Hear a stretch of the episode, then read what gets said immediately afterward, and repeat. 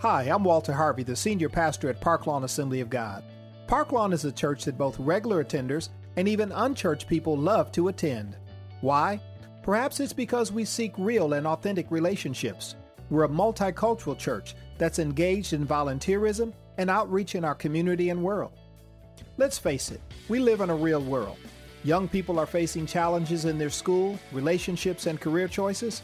That's why we're focused on practical matters, such as making faith work in family, career, and community issues. If you're tired of church as usual, or you don't go to church at all, then Park Lawn Assembly of God could be the perfect place for you. Come check it out this weekend. We have services each Sunday morning at 8 a.m. and 11 a.m. Park Lawn Assembly of God is located at 3725 North Sherman Boulevard, right in the heart of the city of Milwaukee.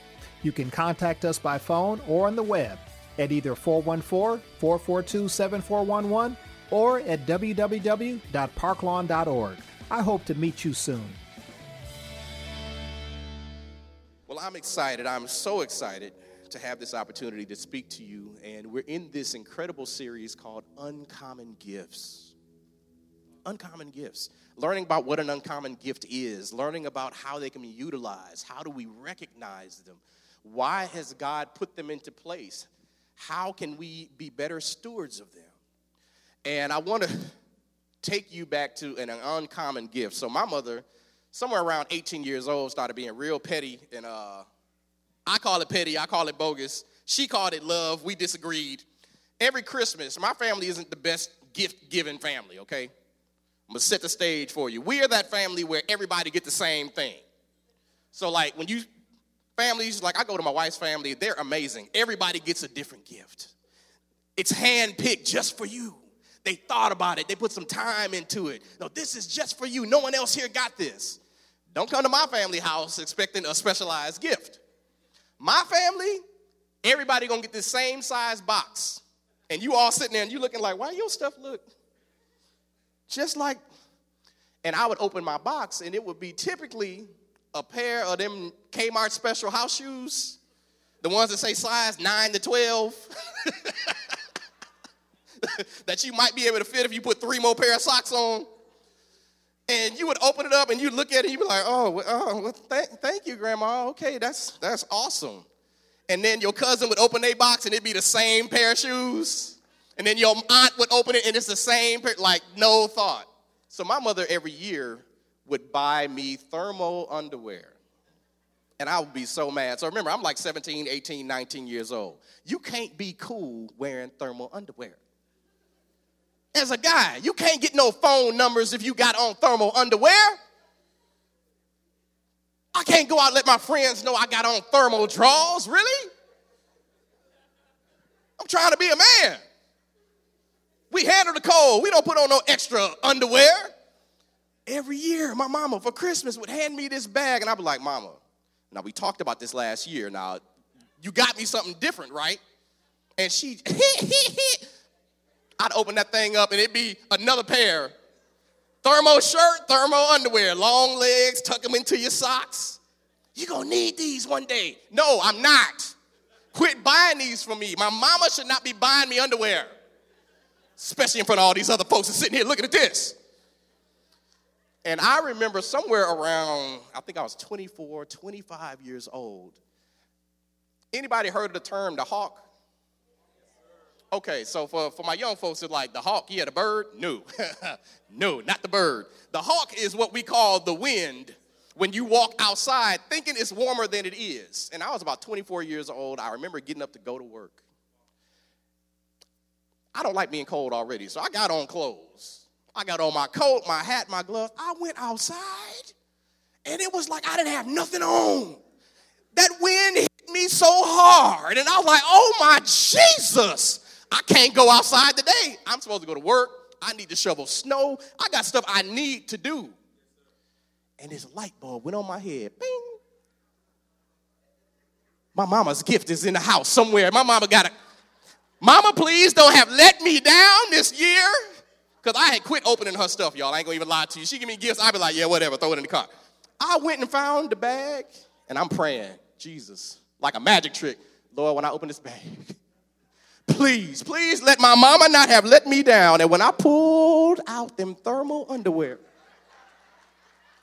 with that big old Kmart special sign on the front, when I tell you, me and Jesus had a praise party that morning, I put them things on and I went outside and just stood in the wind. Don't feel nothing. You can't touch me today. Now, them things about gave me a heat stroke when I went to work. I was sitting in my office sweating. but it was an uncommon gift for an uncommon situation. And she would always tell me, one day, you're going to thank me for this. And I'm like, but that's not today.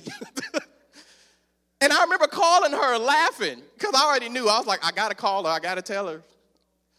And she going to talk about me. I already know. And I was like, Mama, it was cold outside today. And she's like, Yeah, it was. I said, I went outside and that wind hit me and I was ready to give up on life. And she said, Yeah, I know what you mean. I said, Mom, I had to pull out them thermal underwear. And she's like, I told you you was gonna need them things one day. Thermals. An uncommon gift that I didn't even know I was gonna need or utilize, but that was laying in the back of my closet, waiting to be called to the forefront of my life to save me from both of the hawks that was outside that day. And I want to jump into some scriptures. We're talking about uncommon gifts and the importance of understanding that uncommon gifts are made for uncommon situations. So we're going to jump into the story of David in 1 Samuel chapter 16, verse 1. And it says, Now the Lord said to Samuel, You have mourned long enough for Saul. I have rejected him as king of Israel. So fill your flask with olive oil and go to Bethlehem. Find a man named Jesse who lives there, for I have selected one of his sons to be my king. We're going to skip down to verse 6, which says, When they arrived, Samuel took one look at Eliab and thought, Surely this is the Lord's anointed. But the Lord said to Samuel, Don't judge by his appearance or height, for I have rejected him. The Lord doesn't see things the way you see them. People judge by outward appearance, but the Lord looks at the heart. Then Jesse told his son Abinadab to step forward and walk in front of Samuel. But Samuel said, This is not the one the Lord has chosen. Next, Jesse summoned Shimea, but Samuel said, Neither is this the one the Lord has chosen. And in the same way, all seven of Jesse's sons were presented to Samuel. But Samuel said to Jesse, The Lord has not chosen any of these. Then Samuel asked, Are these all the sons you have? And Jesse said, There is still the youngest but he's out in the fields watching over the sheep and the goats. Send for him at once, Samuel said. We will not sit down to eat until he arrives. I need you to understand who Samuel was in this context. Samuel is the prophet of God who literally advises the king on what to do and what not to do. It would be no different than the vice president of the United States walking into this building. It's a big deal. When Samuel showed up, people got fearful because they didn't know what God might be sending him to say or sending him to do. David's family was a very important family. They believed Jesse was actually the, the head of the Sanhedrin. Jesse sets a table. They're having a party for Samuel. Food is laid out. How do I know? Because Samuel says, We're not even going to eat till David get here. Everybody been invited to the party except David. Has anyone in here ever felt forgotten? Has anyone in here ever felt overlooked? Felt like your family doesn't treat you quite like they treat everybody else? Felt like the gifts and the talents that you bring to the table aren't being valued? If something were to happen to you, nobody would really care. This was part of David's story. Jewish historians teach that David actually was an illegitimate son in one way, shape, or form. How? All the details? I can't tell you. I'm just telling you what history says. And that whether it was his mother who stepped out or whether it was his father who did some stuff on the side, David was born in a situation that automatically made him an outcast. If you look through Psalm chapter 69, commentators believe that David was writing about his family and his experiences while growing up. He talks about being the talk of the town and not in a good way. He talks about being mistreated by his brothers and feeling like an alien. He talks about them putting things in his food, being treated as an outcast. It's possible, even as a shepherd, that he was banished to the goats and the sheep with the hope that something bad would happen to him while he was out there. Well, we can't get rid of you, but hey, if one of them animals get a hold of you, well, hey. Because being a shepherd was not a safe profession. Banished. But here's the first thing that God wants you to know about uncommon gifts uncommon gifts are many times perfected in obscurity. God uses the shadows to give us an opportunity to work on things that we're going to need in our future. What I love about David, he's better than some of us. Some of us would get mad, we get angry, and we would look at God and say, You're not treating me right, and our family, and we'd be angry. David went to work. While David was a shepherd, David started writing songs. While David was a shepherd, he started writing poetry. While David was a shepherd on the backside of the mountain by himself, David started learning how to play musical instruments. The Bible says he was skillful. Where you think he had the time to become skillful? In obscurity. David became an expert with a sling and a rock in obscurity. And sometimes we get angry at obscurity. We get mad that we feel like we're being looked over, but the reality is, God is actually hiding you with his hand. He's saying, No, you're not ready yet. Matter of fact, you got some stuff you need to work on. So, right here, when no one's looking at you, there are no expectations, you have no responsibilities to any of this, we're gonna start working. Now, I don't know if any of you have ever had them time. Have you ever done something silly or crazy or stupid and it backfired in your face, but nobody was around to see it, and you thank God for it. So I had a time, y'all, I hit, I think I was 12 or 13 years old, and my friends was daredevils. We had a play set in the backyard of our house. They would come over, they do backflips off the monkey bars, flip off the swing, you know, get on the swing, backflip out of it, and land on their feet, and do all type of craziness. And my mama used to always tell me, don't you be out there doing that. Don't you do that crazy stuff they out there doing. You be them broke your neck. I don't know why black folks always think you're gonna break your neck. Like, anybody else family always tell you, you're gonna break your neck. There's other parts of my body, but my neck was always the issue. And their way of healing your neck was to make you go take a nap. Like, I don't understand that either. Go somewhere and lay down. Broke your neck. I decided I wanted to backflip off the monkey bars like everybody else. And I remember getting my butt up on the monkey bars, and what didn't look so high looked real high from standing up there. I slipped and fell and got my leg wedged into one of the monkey bars. Y'all, I'm upside down, dangling by a leg in the backyard, stuck. I can't call for help because she gonna whoop me if she find out what I was doing. You ever been in one of them situations you can't even ask for help? You got, I got to figure this out because if I call and I scream, first she gonna laugh at me, then she gonna go get the belt. I'm dangling and I felt my legs start to slip. Y'all, when I tell you I landed somewhere about near broke my neck. and I remember laying there on the grass looking up at the sky. And all I could think of is, thank God ain't nobody else here to see this. and this is what God does for us in obscurity. We get to make mistakes. We get to try some things out. We get to figure out what we're good at and what we're not good at.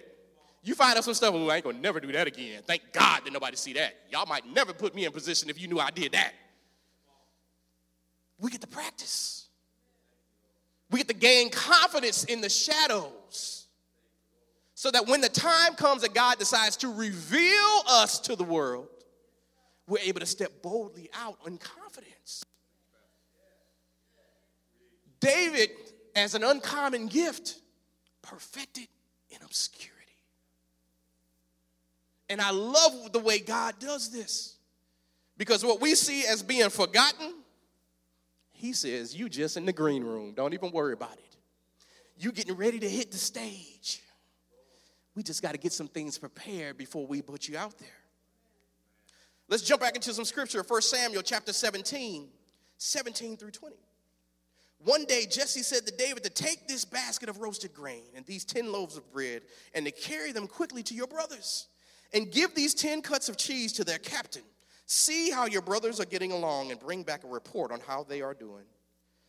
David's brothers were with Saul and the Israelite army at the valley of Elah fighting against the Philistines. So David left the sheep with another shepherd and set out early the next morning with the gifts, as Jesse has directed him. He arrived at the camp just as the Israelite army was leaving for the battlefield with shouts and battle cries. Now, there's some things that you may not know by just reading that passage, but in between these chapters that I've read, some things have happened to David. He was anointed as the next king in front of his family. Any of y'all got some jealous family members? some of the worst haters in the world can be right in your own family. They start finding out good stuff that happened to you. Some of my family, I just don't tell them certain stuff. No, you don't even need to know. When it happened, you'll see it. David is in this situation with his brothers where they know he's been nominated as the next king. David, in obscurity, has been practicing to become a skilled musician. Well, Saul has been tormented by a spirit. And one of his advisors look at him and say, You know what we should do? We should find a great musician and have him come in and play for you to drive the spirit away. And Saul says, That's a wonderful idea. Who would you suggest? And it's funny how God drops people's names in places. There's a man named Jesse who has a son named David, who's a skilled musician and a man of war. David comes in for the audition. He's been practicing with nothing but the sheep, not knowing he was preparing to play in front of the king. He the audition, kills it. Saul says, Well, I ain't about to let you just go home as good as you are. Saul moves him into the palace. He makes him his private musician, his personal musician, as well as his armor bearer. So, in this story where I caught up, David is making a choice to go back home to help his father. Now, remember, this is the same father that didn't invite you to the party. Some of y'all petty. You wouldn't have been going home to help him do nothing. But as Bishop taught a couple months ago, he was living in a place of honor, in a place of obedience. Regardless of how he felt, regardless of how he was looking at things, he said, I'm going to honor my father by returning home from time to time. How can I serve you? His dad looks at him, grab that bucket over there. There's some bread and some cheese in it. I want you to take it to your brothers. Them same brothers that's been talking about me. Them same brothers that used to mess with my food. Them same brothers that really could care less about what happened to me. Now, some of y'all that I ask you to take that basket down there to them brothers. That food wouldn't nowhere near them brothers. You'd have grabbed that food, maybe you'd have ate it yourself. Some of y'all would have did something to the food I was telling first service, y'all better be careful how you treat these folks that serve your food. Look, y'all, y'all know I have trouble here in Milwaukee. We had this conversation last time I was up here about me, Popeyes, and Chick fil A, okay? Well, I got another problem. Me, Burger King, and McDonald's don't get along either. Every time I go to McDonald's, my first question is your ice cream machine even working today? That's how I start out the conversation. And when they tell me no, because I know it's not, Typically, I drive off. What I don't do is talk crazy through the intercom and then place my order. Well, y'all crazy, man. Why don't y'all to get stuff fixed? Can I get a number four uh, and make sure my fries are fresh? Oh, they gonna be fresh, all right. they gonna put some of that extra seasoning on there just for you. You, these are the best fries I've had. They must be doing something different. Oh, they were. but these are the realities that David was dealing with. He has to bring food to folks he possibly don't even like. And this is where the second point of this message comes in. Uncommon gifts are often positioned through obedience. And we miss our opportunities to be utilized because we refuse to be obedient to the leadership God has placed over us, to the people that God has placed in our lives, to the ones that we should be listening to, even when we don't like it. I got news for you. Someone tells me to do something that I was planning on doing anyway, that's not obedience. That's called agreement. Pastor Jay, here's a $100. I want you to go to the store and get you something that you want. Yes, God. Amen. I'm in agreement with you. I'm heading to Walmart right now. Now, you give me a $100 and say, I want you to go buy so and so something. Wait a minute. Wait, wait, wait. Who? Obedience is, you don't even see the reality of obedience until it's something you don't want to do.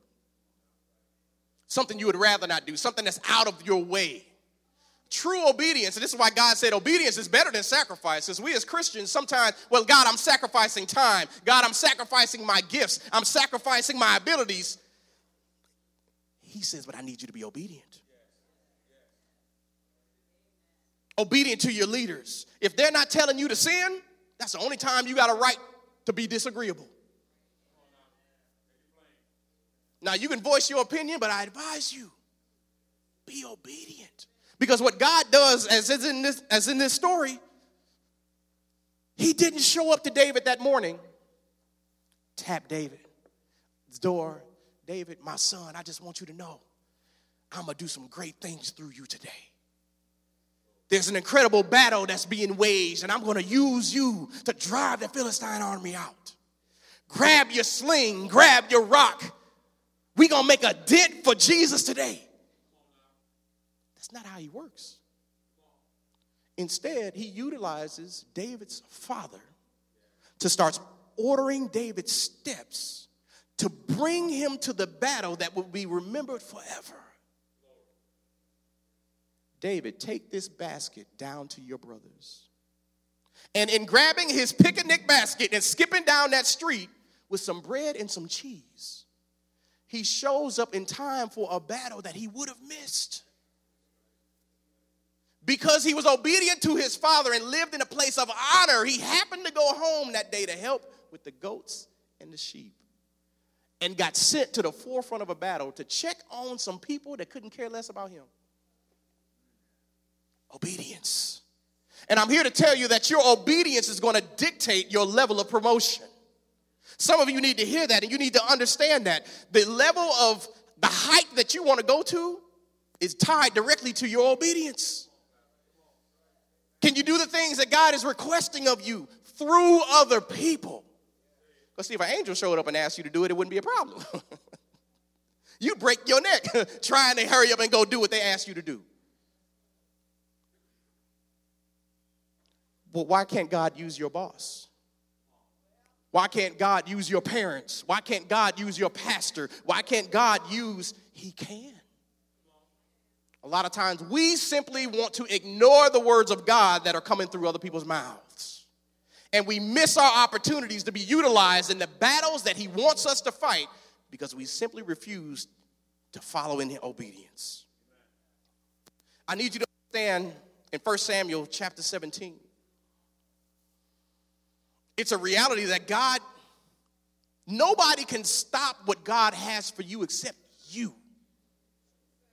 Some of y'all are looking at folks and you saying, man, if I had another opportunity, if I had a chance, if they would give me a title, if they would give me an opportunity, if they'd put me up front, if they'd give me a mic, forget all of that.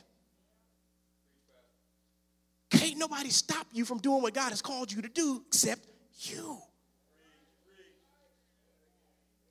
getting outside the will of God, not walking in his path. When he said the steps of a righteous man are ordered by the Lord, your job is just to live righteous. And he said, I will place things in your path when you need them. In 1 Samuel 17, verses 48 through 50, it said, As Goliath moved closer to attack, David quickly ran out to meet him. And reaching to his shepherd's bag and taking out a stone, he hurled it with his sling and hit the Philistine in the forehead. The stone sank in, and Goliath stumbled and fell face down on the ground. So David triumphed over the Philistine with only a sling and a stone, for he had no sword. Do you understand that this was a setup from the beginning? From the moment David was born into his family, Jesus had a plan from day one. He says, Before you were formed in your mother's womb, I knew you. You've been born into your family for a reason, David. There's some things you're going to have to go through that are going to prepare you for who I'm calling you to be. You're not going to like all of them. We say the phrase, what the devil meant for bad, God meant it for good. But then when we go through the bad, we don't want to look for God's good out of any of it. David's experiences gave him some uncommon qualities as a shepherd. Any of y'all ever fought a bear before? Raise your hand. Anybody fought, fought a bear? Fought a... Lawrence, you probably did fight a bear back in. You probably did because you done did everything. Lawrence told me some stories, and I, I still don't know if they true. But he. Can you imagine David's first battle with a bear? He ain't never did this before. But after he whooped the bear, and a lion showed up and he's like, nah, this ain't a bear. but I did whoop a bear. I wonder if this Jesus thing will work on this lion. Because, see, in obscurity, when God starts answering your prayers and He starts bringing you into a place of confidence of who He is, not who I am, who He is, there's a place of confidence that I start walking in. Now, I'm going to call out some of y'all right now. Anybody in here you know you like to play spades. We got any spades players in the house? You can raise your hand. It's okay to play spades. You're not going to hell. Y'all, some of y'all like. I do, I do. Now, if you renege, that might send you there, but no,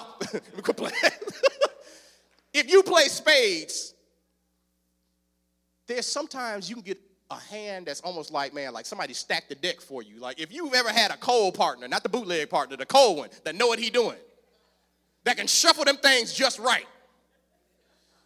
When you look at your hand and you realize you got nine spades. My spade players are like, oh my God, that would be like heaven. But I'm not talking about the spades like one through nine. I'm talking about you got the big joker, little joker, the ace of spades, the king, the queen, the jack, the ten. You just walking them down. When you get that hand, I still, I still remember the one time I got a hand like that, and I was sitting there and I had to wipe my eyes. I opened my hand and I just started laughing. Because y'all don't even know what's about to happen to you.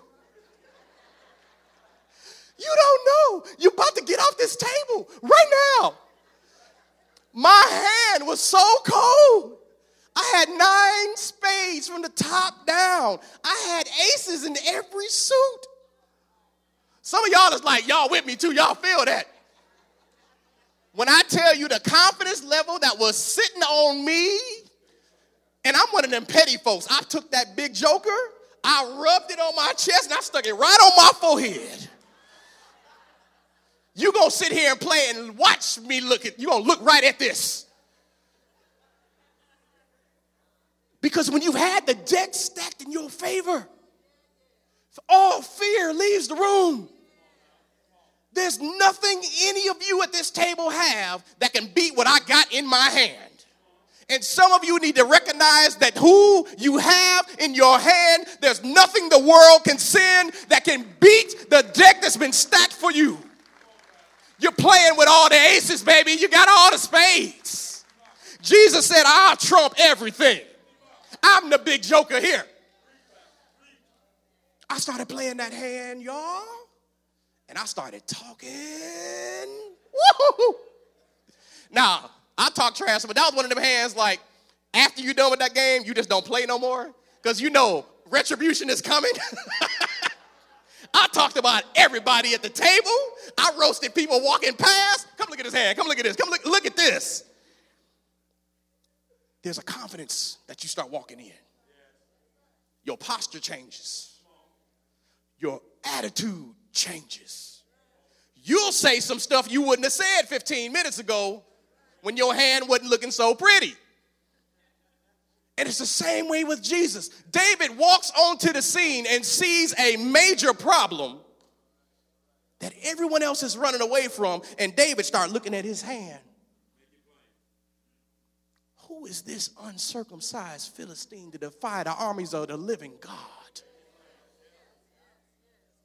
Because I know what's in my hand. You need to check what's in yours. No fear. He's been practicing.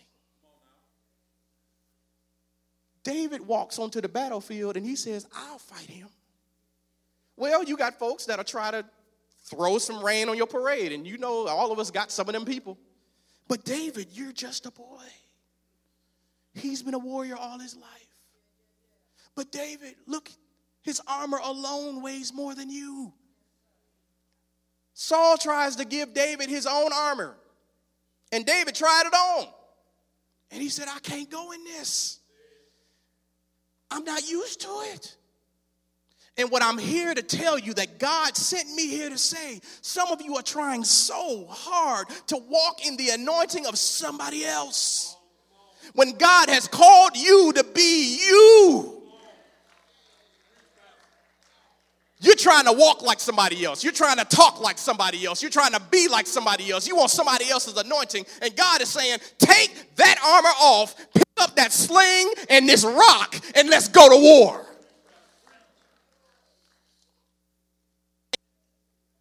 Just be yourself. We spend so much time battling with insecurities, and that's why Satan fights our mind because he knows if you ever start to believe the power that God has placed in you, you will wreck things for him. So here's David, who's been practicing in the shadows. Walks onto a battlefield that no one thinks he's prepared for, but God got a way of preparing you the uncommon gifts that have been created in David that are so different than his brothers, three of whom are on the front lines refusing to fight. David has an uncommon confidence in fighting things bigger and stronger than him because he's been doing it in the shadows. David has a belief that if I just get a rock in this sling, you can't do nothing with me because in the shadows, I wasn't wasting my time. David has an uncommon confidence in the God that he serves when he says, The same God that brought me out of the claws of the bear and the lion will rescue me from this Philistine. Uncommon, uncommon, uncommon. And I need you to understand that these uncommon gifts aren't just for you. These gifts benefit everyone around you. Do you realize Goliath was shouting at the Israelites saying, Send out your best person, and if I win, you become my slaves. David changed the course of a nation by not wasting his time in the shadows, by living in obedience. And the reality that point number three God will reveal you in God ordained moments. Because, see, when God brings you to the front of the stage, trust me, the stage has been set. He's already prepared you, He's already qualified you, He's already put everything inside of you that you need to stand up to whatever it is that's standing at that table. No fear is needed or necessary.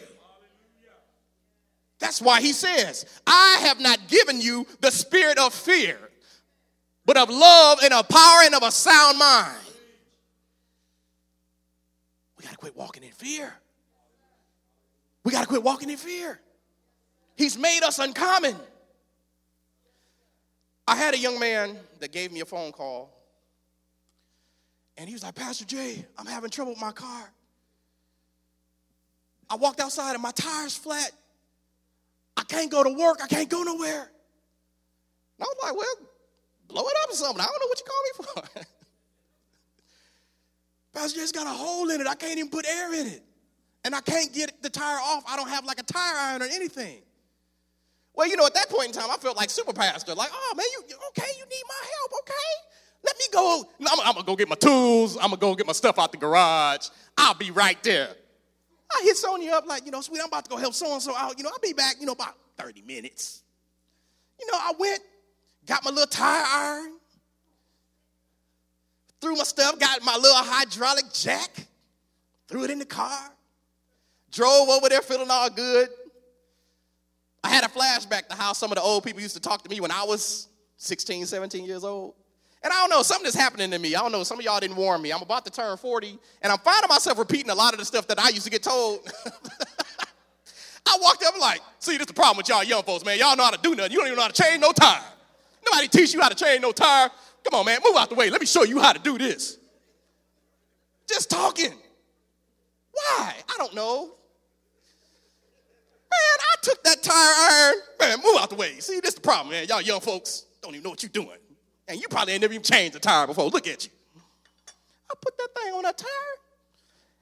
And y'all, when I tell you I pulled and I grabbed, and when I gave it everything I had!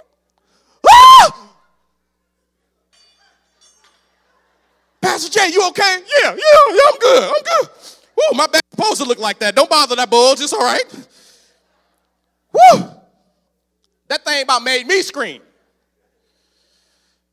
We went to working on this tire with this tire iron. This one right here that I hate so much now because of this story. Y'all remember I told you there's times when you don't want people to see you fail? Well, I failed, and he, the boy standing right there looking at me. Pastor Dre, uh, can you get it? Shut up. You have something else to do? Go, go sit in the house. Go get a car, something. I messed with that thing for like 10 minutes, couldn't get not nothing, didn't budge nothing. So now my little pride is hurt. he laughing, I'm ready to slap him because I came here to help you. Now my back hurt. Me and him both grabbed the tire iron. We gonna help each other out. The tire iron started bending. I'm like, what kind of devil is this? It's literally bending the tire iron. Because these lug nuts, I promise you, they were laughing at us. They like, y'all don't know, we've been here through the storm and the rain. we've been in place for years through the sleet, the snow, the salt, you name it, we done dealt with it. And they were rusted solid. Wouldn't move.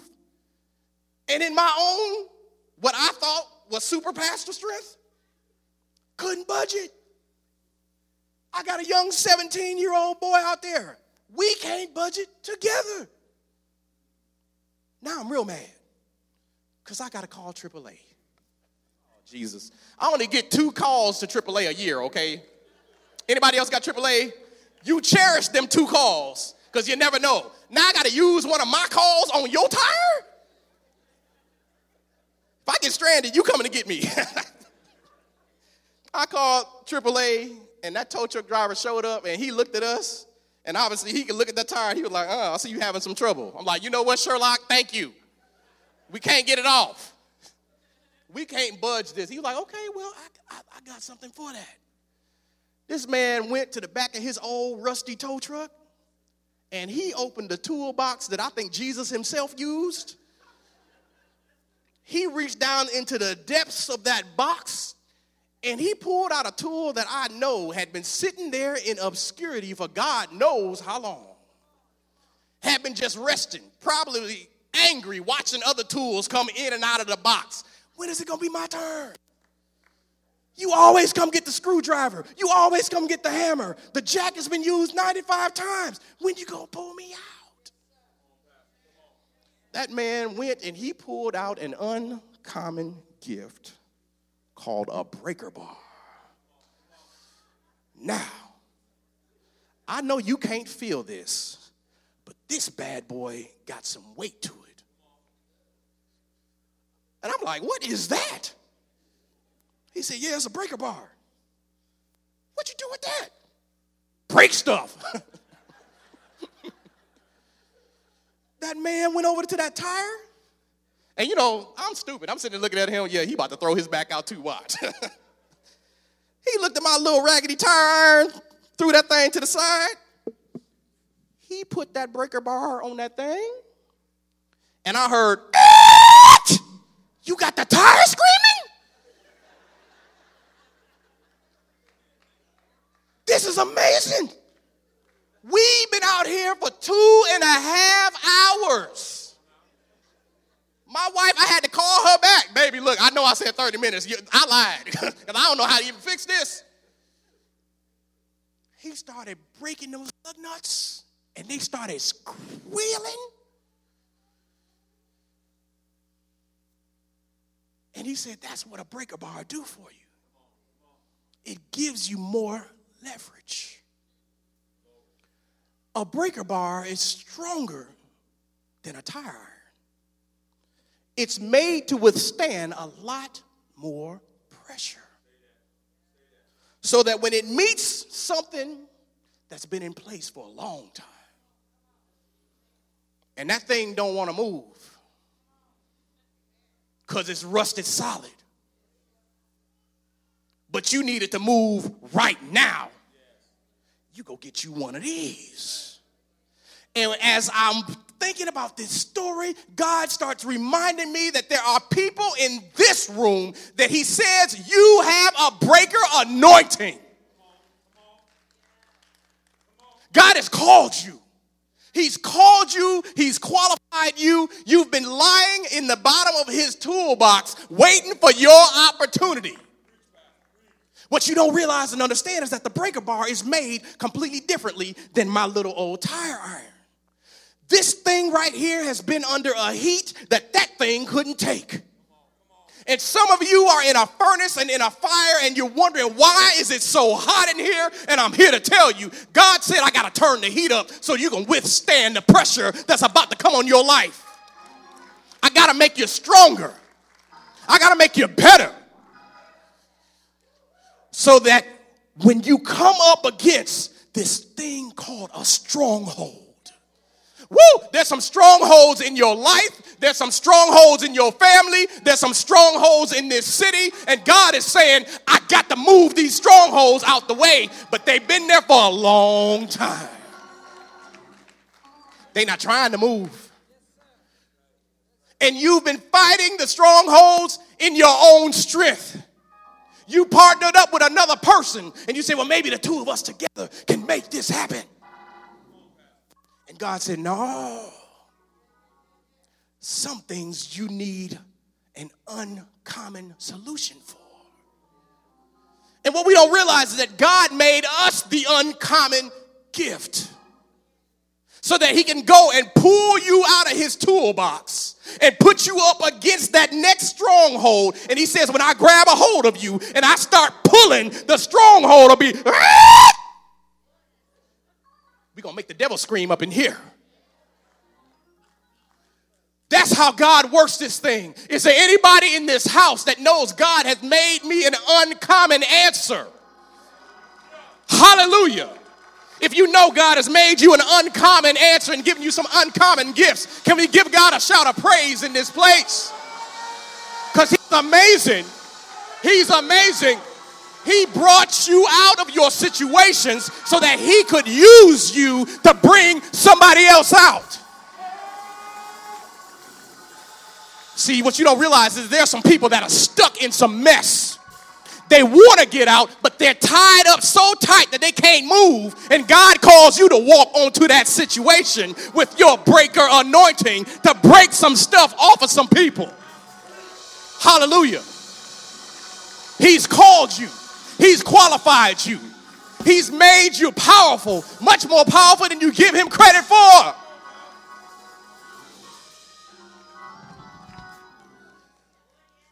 Don't miss your opportunity. Don't miss your chance. You better start practicing as you're being hidden, as God has got his hand over you, as he has you in the background. Why are you thinking you're forgotten? This is not being forgotten. Baby, this is nothing more than play practice right now. You are practicing for the real thing. Make your mistakes now because I'm telling you, when God brings you to the forefront, practice is over. You can't go practice something when it shows up at your door. Hold on, Goliath, I'll be right back. Let me go practice with this sling right quick. That ain't how this story works. God prepares you first, He qualifies you through your obedience second, and then He walks you right to the front of the stage and said, Now show them what we've been doing. Here's what I love about God he says, I will use whatever's in your hand. You don't have to go pick up anything from anyone else. You don't have to be like anyone else. He says, pick up what's in your hand. David, you got a sling? I'll anoint your sling. He said, Moses, you got a staff? I'll anoint your staff. It's not the staff and it's not the sling, it's the God that's on the inside of me. He supernaturally empowers me to do what He's called me to do. Woo, I'm feeling this thing right here. I'm telling you, He's called you to be great. He wants you to be great. He wants you to be powerful. He wants you to walk flat footed up to the next giant and look him in the face and say, I know you big, but my God is bigger. You don't even know what I got in my hand. Playing with a full deck. This is what God has called us to we all in here are the uncommon gifts. What you think as being weird, odd, unappreciated, the things that make you stick out, the things that people make fun of you for, the insecurities that you face, God is saying, I gave them to you as weapons and the people that don't recognize them can't. Because they wouldn't know how to use them if I gave them to them. Wouldn't know how to use them. What is the gift that God trusts you with? He trusts you. He trusts you with a gift. And the worst thing we can do is not bring it back and offer it to the king. I just want to be in Jesus' toolbox. Amen. I just want to be in a toolbox so that when the time comes and an uncommon situation arises, he walks up to that box and he say, "You know what, Pastor Jay? This situation right here, I need something extra. I need something. You know what? I got something for this right here. Hold on. Y'all don't know. You don't realize that I've got a tool that's ready to get to work. He's made you to be great. Stop running from your gifts. If I don't get anything else through to you as I come to a close here, God is, I feel like He's screaming that to me right now. Quit running from your gifts. Your gifts are here to change lives. Your gifts are here to shift atmospheres. Your gifts are here to make people see who God really is. Our gifts bring Him glory. And when I walk in my gift, I realize it's not me, and I pass the gratitude back to Him. He created us to help set people free. He uses our gifts as leverage. The Bible tells us that the weapons of our warfare are not carnal but are mighty through the pulling down of strongholds. Jesus. And some of you are running from your weapons. Some of you are fearful of your weapons. Some of you are prideful and won't acknowledge that what God has called you to is actually a good thing. You want to do something else. but you will never have the success with a man made gift that you could have with a spiritual one given by God. I don't care how talented you are, I don't care how smart you are, I don't care how good you live your life. The thing that God has anointed you to do will break yokes. 100%. Why? Because it's not you. It's the anointing that flows through you when you use that gift. Parklawn Assembly of God exists to share the light, life, and love of Jesus Christ. As a part of this mission, join us for special services, workshops, and encounters. Park Lawn Assembly of God is located at 3725 North Sherman Boulevard, right in the heart of the city of Milwaukee. You can contact us by phone or on the web at either 414 442 7411 or at www.parklawn.org. I hope to meet you soon.